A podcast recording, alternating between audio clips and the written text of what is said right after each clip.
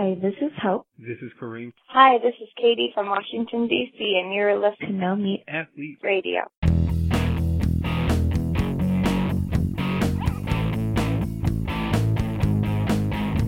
Matt, I don't even know where you are right now. You're in Texas, is that right? I am in Texas, working on my Texas accent. Let me guess. Are you are you the celebrity judge at a barbecue competition? That's exactly right, Doug. They invited me all the way here just to make fun of me and the one vegan guy at the barbecue. Uh, no, you're, you're the butt I, of the massive vegan barbecue joke right now. right. Uh, no, I'm at a conference, and and I am uh, this afternoon. I will be in the presence of one Tony Robbins, hearing oh. him hearing him speak, which is of course is exciting for me. But not As, a Tony Robbins conference. No, just a just a regular old conference where Tony Robbins is the keynote speaker. Okay, cool. which will be cool because I've I've seen him several times now, but it's always in the context of his weekend long or week long event. So never. I'm interested to see what he'll do in a in a four hour thing. It's funny because every other speaker speaks for 45 minutes uh-huh. And and you would think that would be plenty of time for a speaker, but for him uh, to think of him fitting a, a, presentation into four hours, it just seems great. Like that, I don't know what he's going to do to cram it in there. Uh, so I don't know. It, it's funny that he's just he's a weird speaker. He's he's not a normal speaker at all. I wonder if he's going to do the whole hype thing. That what do you mean? What do you mean the hype thing? Like you know, get people up and dancing and yeah, I, I'm wondering that exact thing because there, you know, at his stuff, he has a huge sound system and people who know how to work the sound and do all that. So I'm, I'm just curious to see how he will come into a different event that's not his own and, and handle stuff. I'm assuming there won't be any firewalking in the in the, in the four hours. Uh, probably not. Who knows? Anyway, it'll be fun. Um, so what else, Doug? We we've got some Q and A to get into, but I, I hear you're in a in a band that you guys did a, a gig, right? Yeah, we had our first uh, gig here in the presence of a true rock star. Wow. Um, uh, it was it might have you know it might have been a birthday party, but it was still a show that we got to play, and it was a lot of fun. All right, when I came to your birthday party a few weeks ago, uh-huh. I met a guy in your band, and he said there was a three year old's birthday party coming up that you guys might be playing at. that, that's not what it was. I hope. No, no, it was a it was a seventy year old's birthday party, which I think is a little much bit better. better. Yeah. Okay, much hipper crowd. And you're you're the one who had told me that uh, REM's first show was at a birthday party, and so if REM for someone can do their it, age, though, yeah, well, that's true. It was a college birthday party, and they were in college, so it was a little different than being at a retirement home or whatever, whatever. Uh, but yes, they and they they impressed enough people and booking agents that it just took off from there. So I assume that that's what's going to happen for exactly you. Exactly what's going to happen. Yeah, I just can't imagine any other alternative to that. well, that's cool. Uh, so, uh, you know, this might be my last podcast because I'm pretty sure that we're going to take off after this. Maybe. Well, if you if you do, we can we'll say we knew you back way back when. Way back when. Good. Okay. Um, well, that's good because you know we've been talking about hobbies and doing things outside of work and regular life. So I think it's it's a good thing that you're in a band and doing something. Well, thanks. You're very welcome. okay, let's let's jump into some Q and A's. These are ones that have just come in. It's been a while since we've done a Q and A episode, so these are what have come in over several months, really. And we kind of just picking the best ones to to answer. We obviously can't get to all of them, uh, but I think we will do another episode like this because we did notice that some of the questions were somewhat more in-depth nutrition questions, which I would really like to give good answers to, but I kind of don't want to just give off the cuff funny answers to. You know, I want to actually give good information and provide. You know, here's where you can go find more, um, and and sound intelligent. So we'll we'll probably do a hard nutrition question Q and A episode after this, which won't probably be the headline or title of the podcast because that's not too compelling.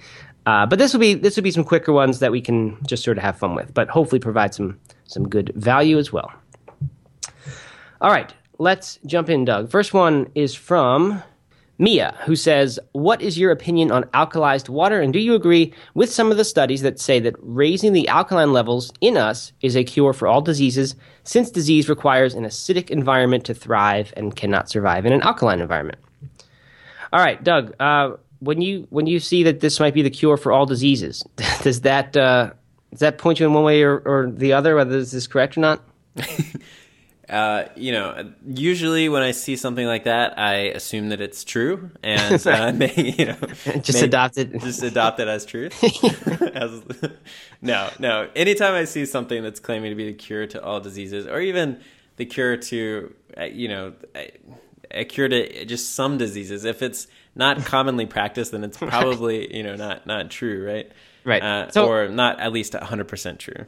Yes. So I, I don't mean to make fun of Mia here, of course, because this is this is something that a lot of people are into or curious about. I myself have been really curious about this before, uh, and in fact, speaking of Tony Robbins, this is how uh, when I first became vegetarian, he it was because of his this presentation he had given, and his thing was this alkaline acid balance thing, and what basically what it amounts what what happened for me is that it turns out the foods that are whole food plant based they tend to be high alkaline anyway. The stuff that's acidic is animal products, processed foods, uh, and sugars, which and I mean in, in a in a processed form. E- even fruits I think are slightly acidic, but you know just plain old white sugar much much more acidifying in the body.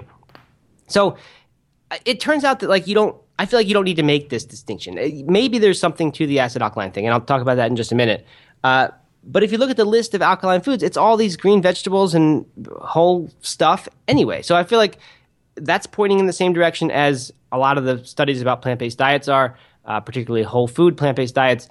So I feel like we kind of don't need to I don't know, split hairs and get to that point and say that it's not so much the whole food, it's much more this acid alkaline thing. Because then you get into scammy stuff, I think, like alkaline water, right? And it's like maybe we can maybe we can just eat what we want, but we'll just drink tons of this alkaline water and we'll keep our body in this alkaline state while eating all kinds of junk food. You know, so I, I don't think it's useful to go there. Um, let's see. And like you said, like if, if something is a cure for all diseases, so this was in 2009 when I heard this. If there were a cure for all diseases that were that was being spread in 2009, I promise you everybody would be using it by now, and it would not be this obscure thing.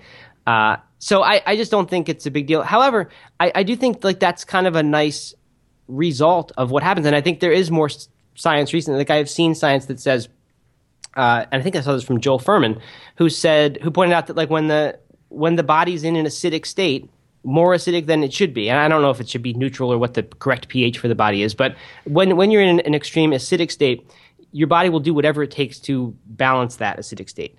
So if, if it can't do that from the food you've put in the body, then it, it will go to the point of leaching calcium from bones and other minerals, I think, from bones.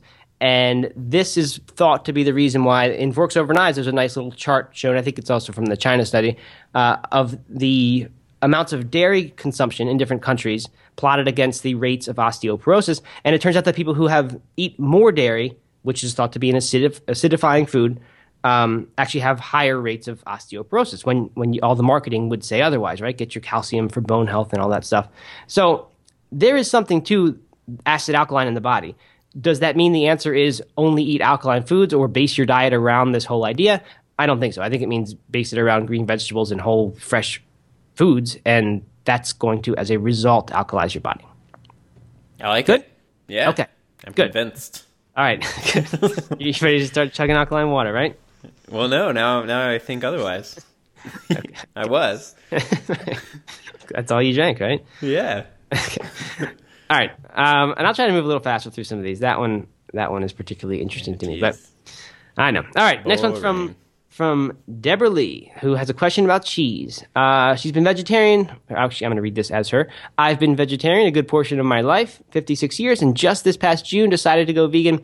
I love cheese, and I've yet to find a vegan one I like. I've not tried but a couple, and I'm not that thrilled with them. Can you provide information on cheese? Okay. Yes, we can provide information on cheese, Deborah Lee. Doug, why don't you why don't you start us off? You're a cheese head.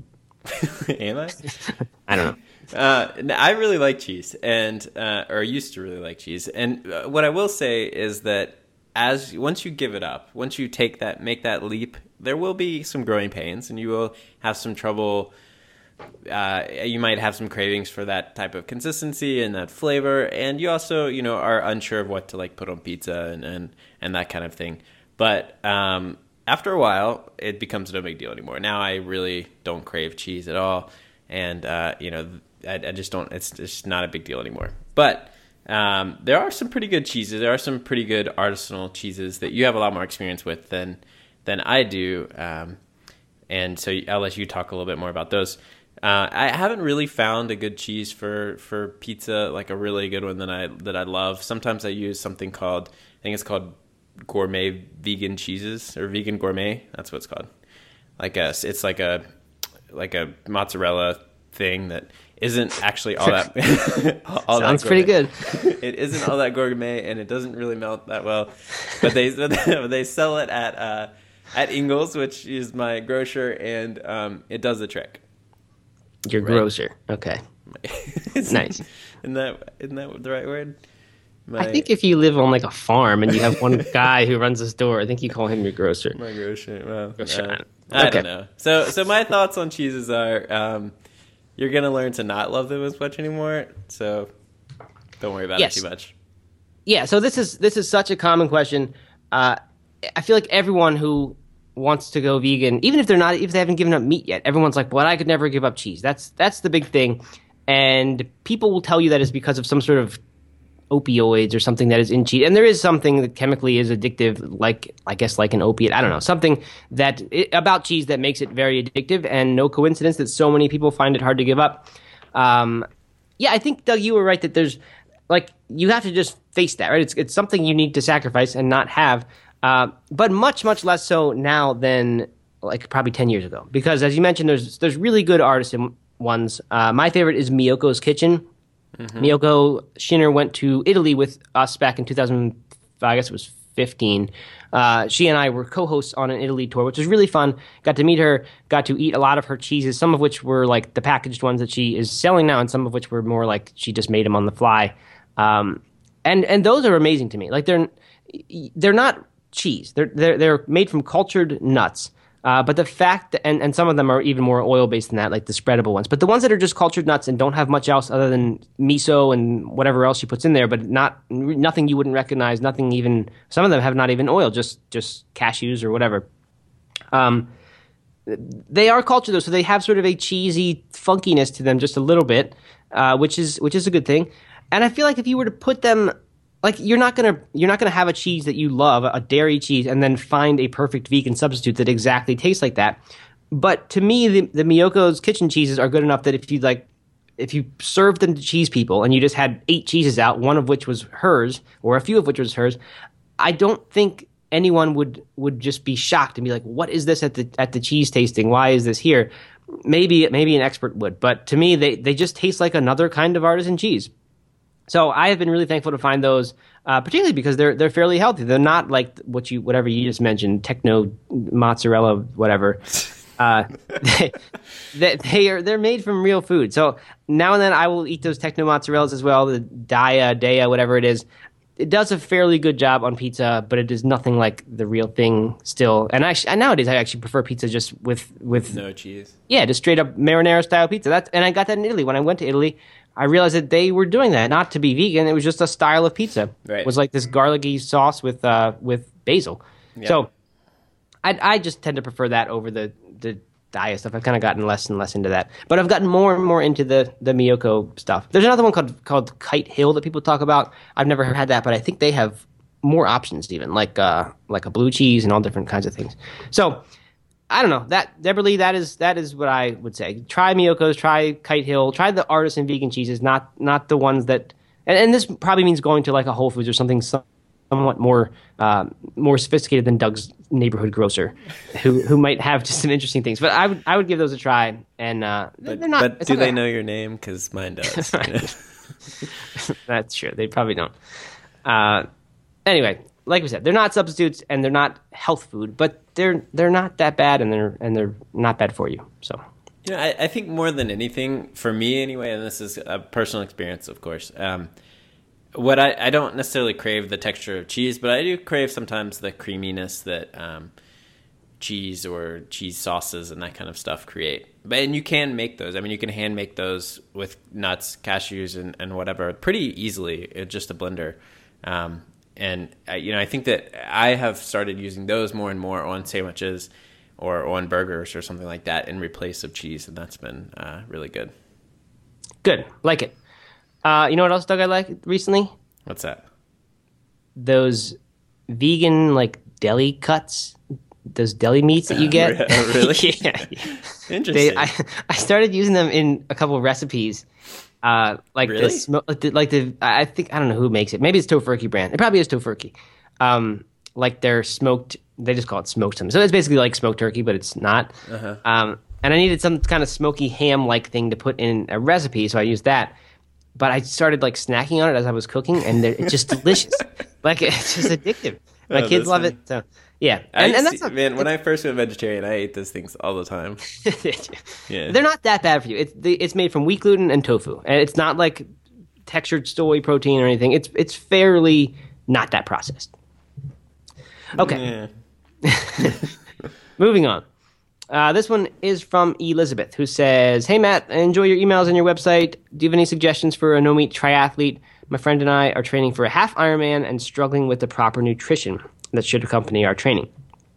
Thanks for any feedback." Okay, yeah. Um, okay, so uh, if you were listening to what's the name of like a cool triathlon podcast, Doug? Like try try boys or try uh I don't know. Try guy. Yeah, the Try Guys. If you're listening to the Try Guys podcast, they would probably tell you that. I hope it's not a real podcast, by the way. It might not, be. Yeah. trying to make fun of it should be if it's not. you know, th- if that was a pro triathlete type pro- podcast, I'm sure they would have specific triathlon ingredients. Similarly, if you if you listen to a serious running or weight training or any other sport podcast, there probably are very very specific nutrition requirements that will give you that one percent edge, maybe, maybe even who knows, maybe not even that. Uh, but to me, triathlon is an endurance sport like running, and therefore nutrition requirements uh, are going to be the same. Like you could you could argue that triathlon is more a full body workout. Maybe there's some little bit more muscle tearing and rebuilding happening from swimming. Uh, I don't know that that would dictate any difference to me. That's an endurance sport, and so is running. And uh, it's just not going to be that different. Like like like I said, a pro or someone whose life depends on this, sure they can get deeper into it. But for a regular person, even someone who I think is semi serious about about sports, uh, it's all the same. The nutrition. I mean, it's, it's just if you eat whole plant foods and you you. I, the, whatever your nutritional philosophy is, whether it's whether it's I don't know high carbohydrate like a typical endurance athlete, or high fat like which is sort of the uh, trend recently among some people, um, you know, either any of those techniques is going to apply equally well to these different sports. So it's just pick one of those those approaches, and it's not going to matter whether you're doing triathlon or running. That that's my take on it. In as someone who tries to sort of simplify things and not not you know lose the forest for the trees, so to speak. Doug, you as a running coach, see anything differently than that? No, not at all. I mean, I, I would approach triathlon nutrition exactly as I would approach uh, something of equal time. Uh, you know, uh, in running. So if it was ta- if it took you six hours to run a half Ironman, then I would approach it the same way as I would approach a six-hour ultra marathon. Yeah, that's actually a very good point. Like I, I said running as if running is only one type of running. There there are different nutrition strategies, especially during around workouts and during workouts, between say a 5K race or someone who's training for a 5K and someone who's training for an ultra. Even if the person training for that 5K is is a really good runner and a very serious runner, there's going to be different strategies. But so yeah, let, let the time I think of your event more than whether it's triathlon or running dictate nutrition. Uh, I mean, there, there probably are some specific things like how do you eat on a bike or how do you how, do you eat while swimming? You know, there are questions like that for sure. Uh, and Susan Lacke, who who has been a part of No Meat Athlete for a long time, she and I together wrote uh, Triathlon Roadmap. So if you Google No Meat Athlete Triathlon Roadmap, you can find that. Uh, the nutrition strategy, like from my end, I wrote the, the nutrition part. You know, that's that's coming from the same place as a running nutrition strategy. But she did add in some things about how do you fuel, you know, for specific workouts, like more like logistical things than nutrition concerns. Yeah, If that makes sense. Okay. Because it would be a little challenging to eat a you know eat some dates on the swim. Got to say, that would be that, yes, it certainly would. you probably don't probably don't want to do that. No, don't do that. All right. Next one is from Chris, who says they missed the last run of the cycling kit. Just wondering how long till the next run, if there is one. Uh, yes, Chris, there is one. I don't know exactly how long it will be, but I can tell you that a new design is in the works using the current, well, which is still sort of new to me, but the the No Meat Athlete logo. I think we've put out one cycling kit in several different runs based on that new logo, but there's a brand new, totally redesigned one, which actually looks really cool. Uh, so that will be out sometime this year. I don't really know when or, or have concrete plans for that. But if you pay attention to the podcast uh, and or the email list, you will you will find out about that. Okay, this one from Al. A L Al, not Al. Doug and I had we had a little bit of a confusion over his name when Al. or- Al. owl. Yeah, I was thinking it was it was a question about an owl, and I and I just couldn't find it anywhere. You know, so you're you're a Yankee, kind of, right, Maryland? It depends how you define it, but but I guess you could say that. You're at least more northern than I am. Yeah, south Uh, of the Mason Dixon line, though. I thought Virginia was the Mason Dixon line. No, the top of Maryland is Mason Dixon. Oh, interesting. I had a friend in college who called it the Mason Dixie line. He didn't know any better. I just thought that was so funny. you, you know him, Pat. He, he ran on our Ragnar Oh team. yeah. hey Pat. Um, uh, what was I saying? Oh right, uh, pin and pen. You know, uh, P I N and P E N. Yes. Uh, I used to get made fun of so much in DC because when I say it, they sound exactly the same, and when I hear people say it, I can't tell the difference. And I think that's a southern thing. I think we we say it the exact same way. I think you're right that that is a southern thing. Uh, I'm so glad you brought that up because just two days ago, I edited your blog post and you were Uh-huh. you were talking about keeping a running journal, and you said pin and paper, P I N and paper. Yeah, I also don't know how to spell it. And you said it twice in the same sentence. I was like, he didn't just typo this once. He actually thinks it's pin. so I edited that, but I was at this conference, so I didn't have a chance to make, make fun, fun of, of that. Yeah. No, but so so I, I also don't know how to spell it. But when I say it, I you know like I can't I can't even when people try to tell me how to say it differently, I can't. It just doesn't come out differently. Yeah, and, I- and I think owl and, and owl are probably the same way. yeah, I that that could very much be. Anyway, I, I think I say owl, and my wife makes fun of me for this. I say the word things like owl. I say them owl. Like her name's Erin, and I say Aaron, but she says something like Aaron or something like I don't know. I just say it Aaron. Who knows? Okay, this one's from Al. Al. Uh, I'm enjoying the vegetarian way and about 80% now. In the last three years, I've been training for ultra races. Last year, I completed a 100 miler. Uh, hearing much about diet and working to tune my diet as I train and alter along. In my training runs and the most recent 50K, I used real food only, no commercial energy gels, blocks, or bars. I'm now wondering about the need for multivitamins and powders. I do not eat organic food. Uh, I noticed you only eat real food, no powders. I know there are many questions to this, answers to this question. I'd be interested in your thoughts. Okay, it's kind of a couple uh, questions here. it kind of is a couple questions, and I think this is a very common thing that people just when you first go vegetarian. Actually, this is a little bit different in that he he doesn't do any stuff. I think a lot of people who start when they first go vegetarian or first go vegan, they kind of have all kinds of different powders and things. And, and as you learn more about it, you start to realize you probably don't need that much of that stuff, and you start to reduce it. Um, but I think if you were someone who didn't, it would be quite natural to wonder: Do I need all the stuff that I see other runners and, and even other just you know plant based people eating? Um, so let, us separate one thing here that, that Al said. He said, I'm now wondering about the need for multivitamins and powders. Uh, that's that to me is a separate thing. Multivitamins, that let's think of that as like supplementation. Uh, and I think it is a necessary supplementation if you're going to be 100% plant based. Al, if you're just going to be 80% vegetarian, then you may not need to. I don't really know. Um, B12 in particular is the one that, that you hear most often that, that vegans, in my opinion, absolutely need, and almost everyone will agree with that. There, there are a few who will still argue that you can get B12 from plant sources, but or from whole plant sources. Uh, but I, I just haven't seen enough evidence of that being true. And and there are even B12 deficiencies among people who are not vegan. So to me, if you're if you're anywhere near plant based, I believe you should take a, a vitamin B12 supplement. And there are a few others that I think are really important in the long term. Too. Like B12 is probably going to within one to two, three years, going to start affecting you if you don't take it. Uh, there are others that will probably take a little longer to start noticing the effects, but nonetheless are, are really important. Those being vitamin D and uh, omega 3s, particularly DHA and EPA. And there are many more things to say about those that is way, way too much for this, this conversation. Um, so, th- you know, that to me is like when, when he says multivitamins, I think about that, even though they're not multivitamins, they're just one vitamin or omega 3s. Um, but so like yes you do need that stuff i think that stuff's really important to take probably not going to have an impact on your running so the question i think al is more asking is like as far as my training goes do i need to be eating, eh, fueling myself basically, get, putting putting calories into my body in the form of something other than real food? Do I need gels, blocks, bars, uh, powders? So, that, Doug, why don't you why don't you take it from here, Doug, and I'll chime in. I mean, what what do you think? Do you do you think a runner needs those things as an ultra runner? I guess. Yeah. Well, here's what I think. I, I think that I totally understand why people who are eating clean and, and make eating clean and eating vegan or vegetarian a priority, um, you know, on a day to day basis. I totally understand why they would want to then fuel their run and their races uh, that same way. So, what I like to remind people of is that we don't spend all that much time racing, right? We, you know, you might train for months, but the race itself is just a few hours, if that, or maybe, you know, if it's an ultra marathon, maybe a day or something like that. It's such a small part of the grand scheme or like the big picture of our nutrition.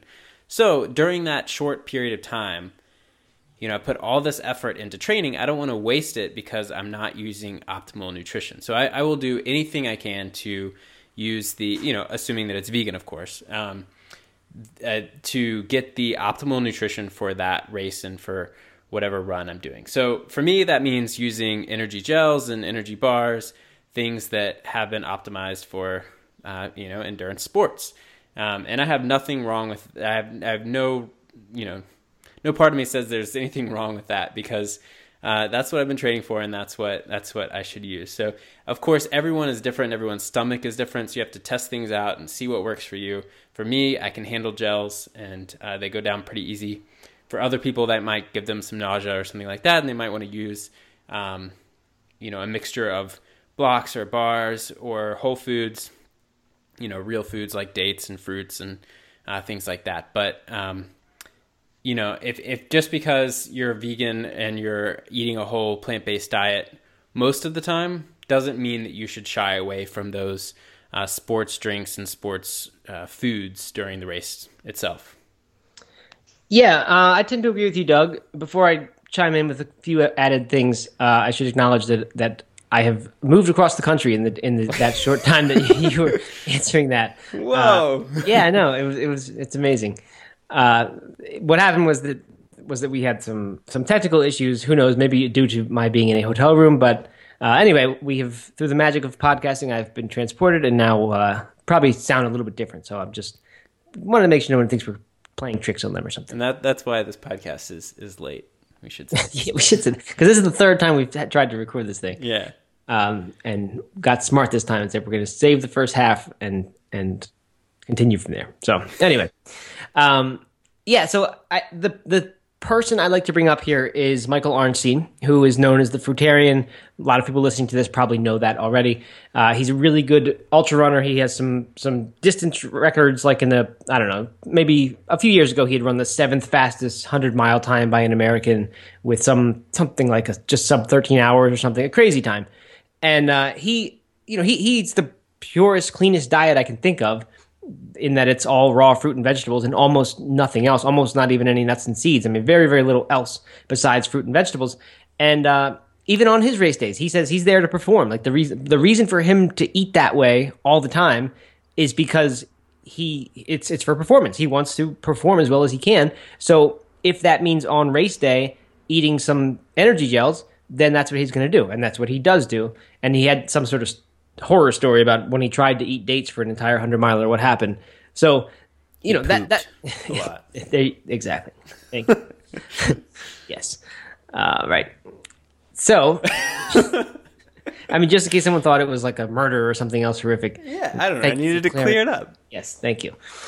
Um, yes. So anyway, he does that. To me, that's a pretty good example of the mindset that, that you were talking about. And I think that's the right mindset. For most people who care that much about doing events like this and put that kind of time into the training, uh, it seems a little bit silly to me that you would that you would sacrifice performance in exchange for something that you know it's, it's not going to make you any healthier because it's so like as you said it's so rare that you have race day it's even relatively rare that you have long run days you could even do the stuff on your long runs if that was your way of getting used to it and I, your health i do not believe is going to have any ill effects as a result uh, so i agree I, I will say though alex i know some people get into ultra running maybe after they've gone plant-based that happens a lot and take it up as a I don't know, totally natural, cool activity. They're born to run, and, and it's just this totally natural thing.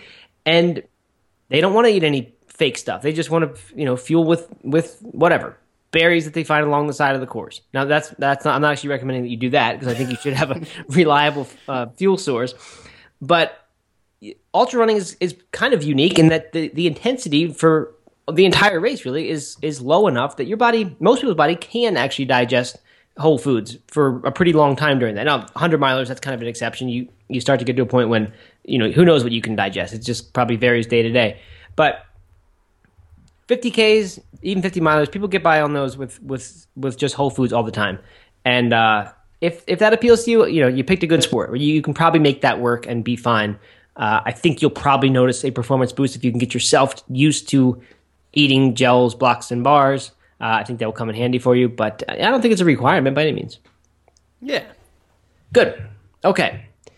So that is Al's. And our next question comes from Joyce, who says, Joyce. Yes, Joyce says, I am a non competitive runner who has gone back to distance running, which means 10K, 10 milers, and half milers.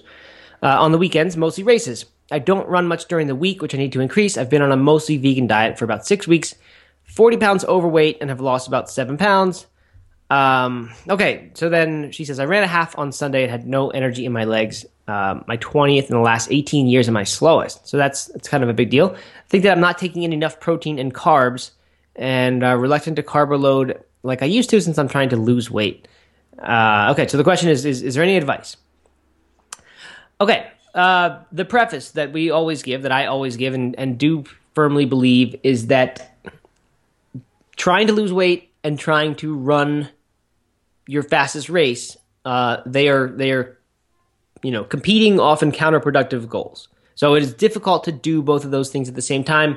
The main reason being what what Joyce just said uh, that when you when you're breaking yourself, and she's she's talking, I guess, more about you know carb loading in advance of a race or of a workout. But I think maybe a bigger even issue is is when you talk about recovery that running, you know, the point of, of doing these runs is to exercise your body, break yourself down. Muscles literally break down, and then you rebuild them, and you and you put in the goal of, of someone. You know, the nutrition goal is replace everything you lost, so that your body can can get better and adapt, and then you show up next time. You're just that next 0.1 percent better, and you do that a couple hundred times, and then you're a way better runner. So, of course, that is that is uh, you know counterindicated, I guess, with uh, with a weight loss goal. You would not try to try to replace all the stuff you lost. The point of exercise with weight loss typically is so that you create this calorie deficit. So you wouldn't try to replace that stuff that you burned off. So that's that's the fundamental issue. Uh, so I think my advice would be if your if your goal is run your fastest race, fastest race, uh, I would say probably because Joy said she's overweight. I would focus on the weight loss first, not not try to do it as as a distance runner. Just do what it takes to lose weight. Um, whether that's a short term thing or a long term thing, do something that is focused on that and uh, get that done first before you care about race times or anything else. And then by virtue of having lost not even 40, 20 pounds, 10 pounds, you're going to start running faster races. So I would do that first. Then I would focus on the on the the racing, uh, and then you can eat properly for racing. So that's that's my take. I know there are people who believe differently, like Pamela Ferguson, who wrote a guest post on our blog, Doug, uh, a couple months ago. I don't remember the name of it. Do you? If if not, I can look it up while you're talking. I don't. Um, no. And she she there outlined some ways that that she believes you can effectively, uh, I think, even be a marathon runner, and while you're trying to lose weight. So I will look that up uh, while you, Doug, chime in with whatever you have to add. I don't have too much to add, but uh, you know, I kind of on, on, I'm on the same page of you where they they conflict the they're two conflicting goals. So if you really if it's a race goal that you want, um, then that should be your main focus, and you should be eating to fuel and to recover and to really prepare your body for that race goal. And if weight loss is the goal, then then that is a different you know mindset, and, you, you should treat it differently. Uh, which I think is is surprising to a lot of people that they might be following a training plan for a marathon and running their first marathon or something like that and spending all this time running but then they're also fueling what for what with what they need to uh, to recover and to give themselves the energy they need, and they end up actually gaining weight, even though they're doing way more running than they've ever done before. They end up actually putting on weight, and that is surprising to a lot of people. But that's kind of just the nature of, of the beast of, of endurance sports is you have to eat a lot, you have to fuel yourself a lot in order to uh, ask so much of yourself. That sounds good, Doug. I was not listening at all, but uh, I'm sure I'm sure what you said was accurate and true. I, was, I was talking about how, how weird you are. okay, cool. How nerdy it is to play chess and Uh-huh, all that yep, stuff. exactly. Okay.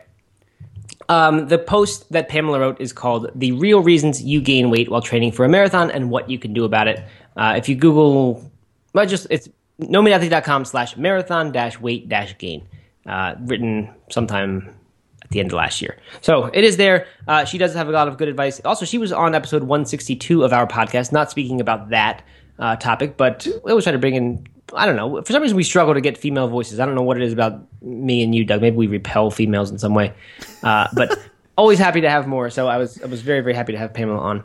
I think And, it's uh, you, not me, man. It's good, good. They can smell me through the, through Uh-huh. microphone. All right, uh, good. So let's see. What else? Oh, I was going to say one more thing. Um, I guess.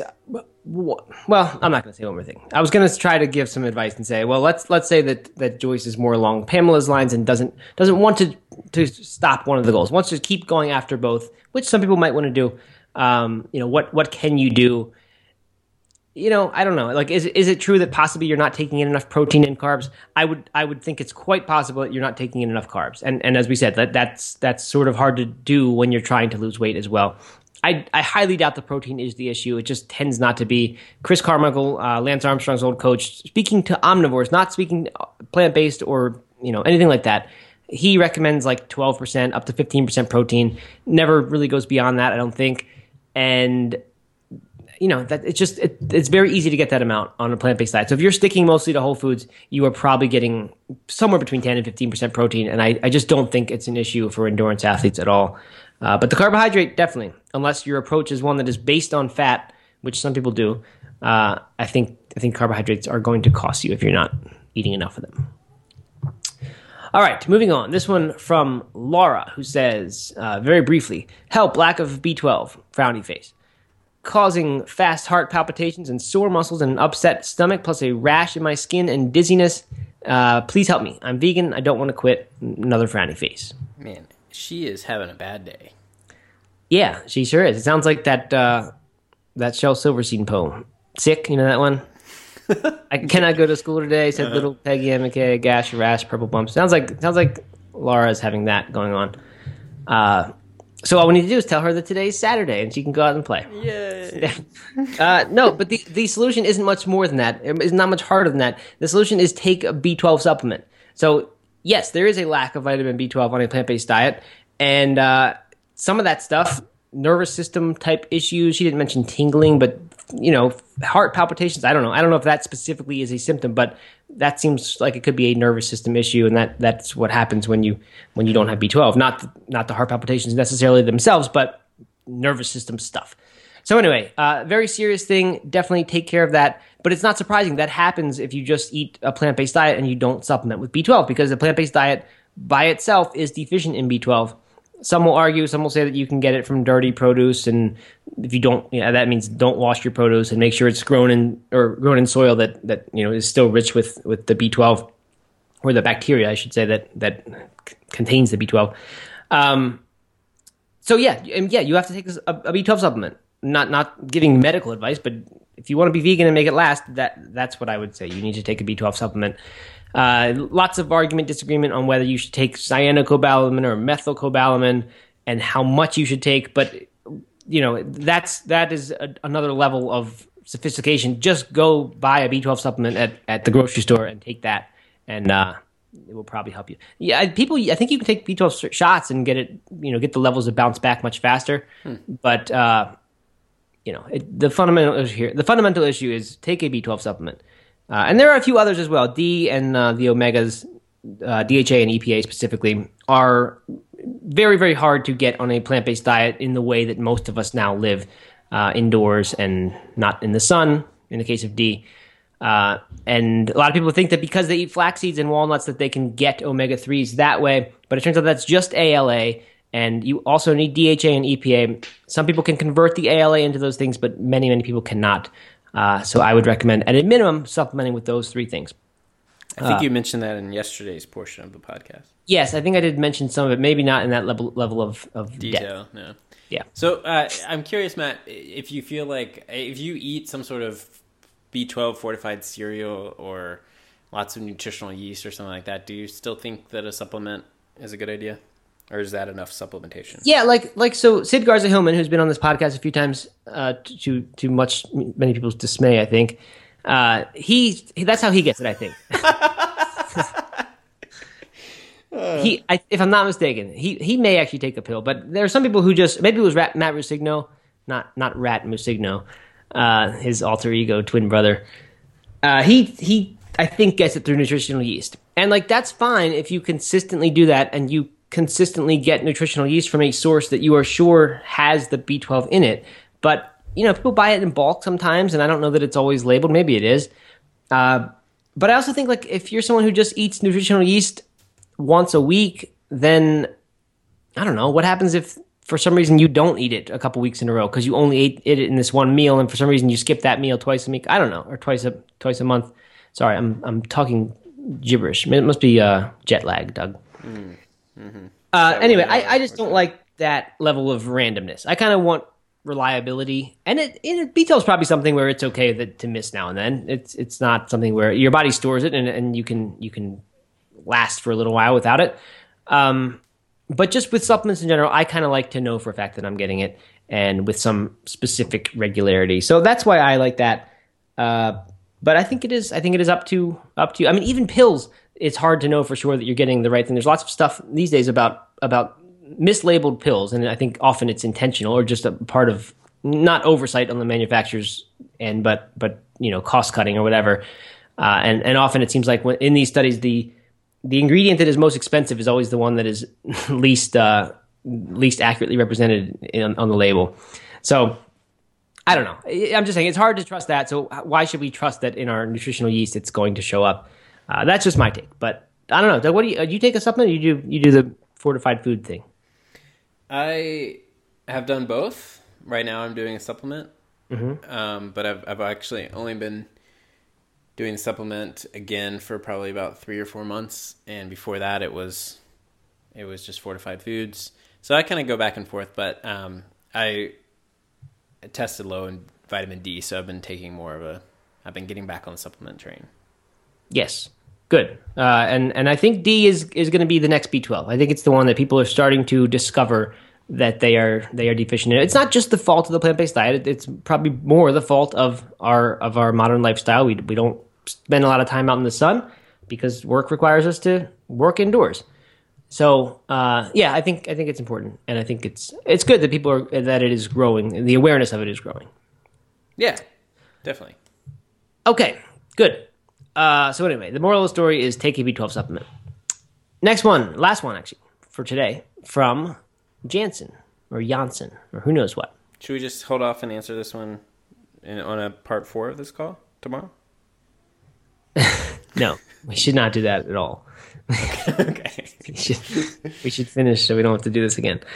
Uh, okay, so she says, uh, or he, I don't know, he, she, somebody from Europe, I bet, says, Do you guys have a specification for a general recommended daily requirements of nutrients? And that being protein, calcium, iron, vitamins, etc., for average male and female between the ages of 25 and 35.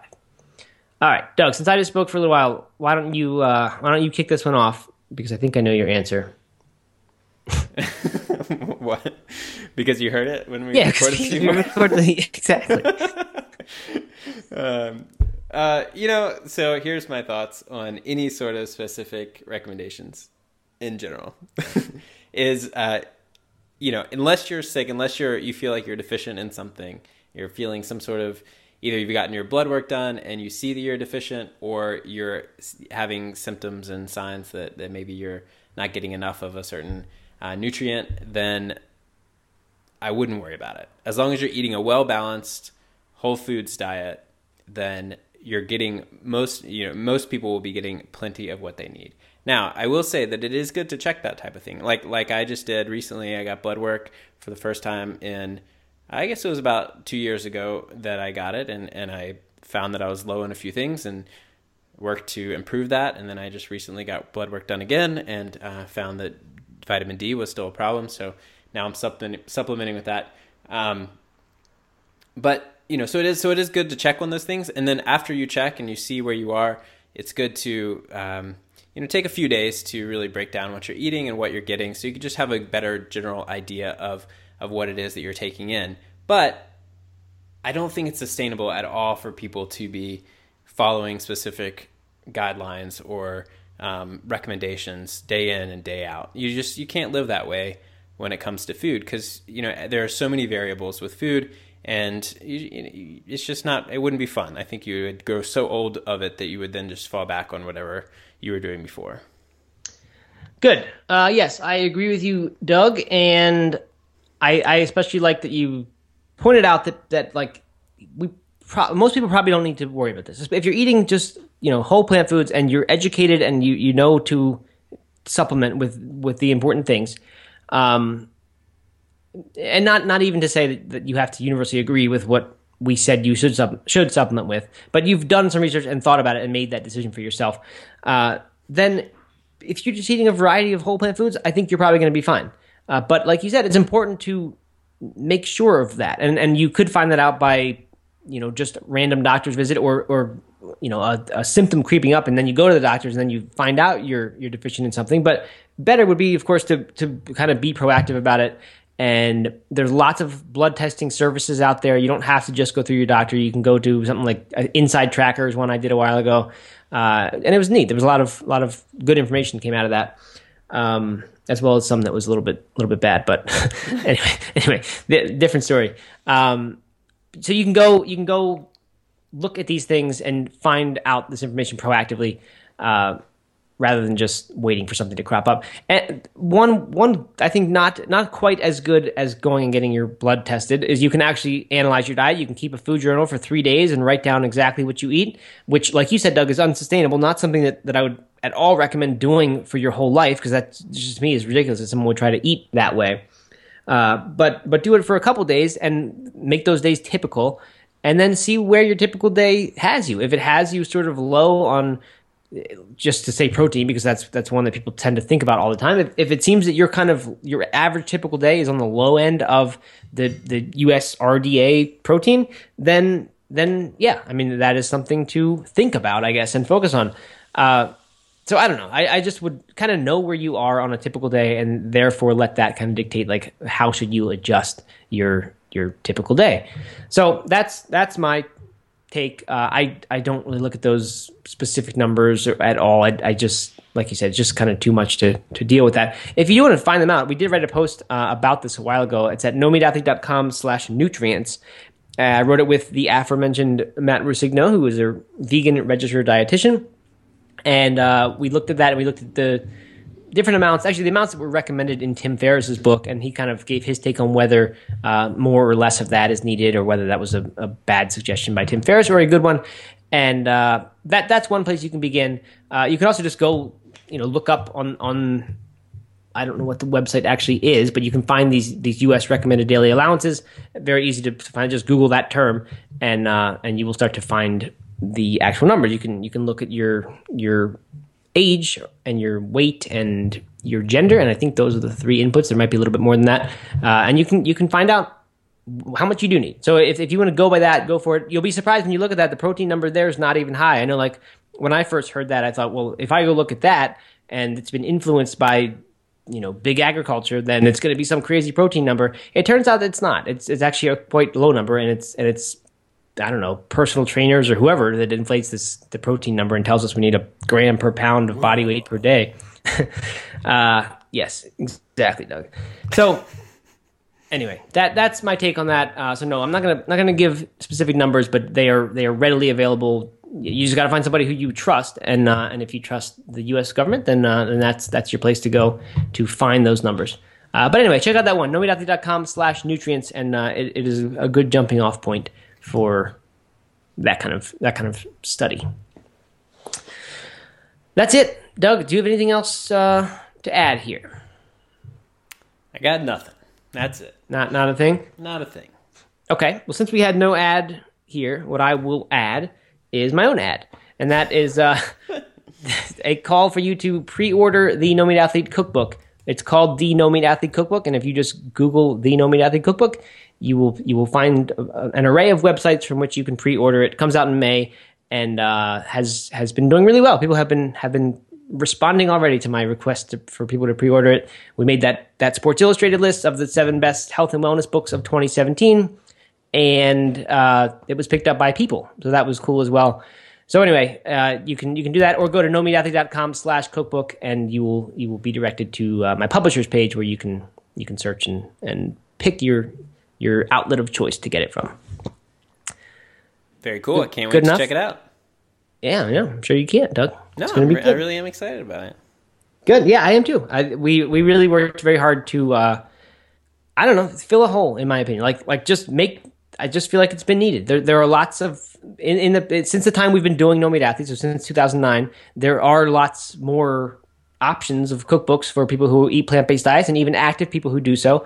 But I feel like there hasn't really been I don't know, one that is just totally designed with athletes in mind in terms of busyness and some around workout nutrition and some just other like the type of good hearty substantial food that that one would like to eat after a workout uh, without without you know getting too crazy as we kind of mentioned before with the triathlon and the running like without picking one sport and trying to just go overboard on the exact precise nutrition it's just a good all-around uh, way of eating athlete or not really. So that's that's my pitch for it. Nomeatathlete.com slash cookbook is the place you can pre-order it. and if you do i would really appreciate it because uh, a lot of work went into it and, and I, I am hoping for it to do well.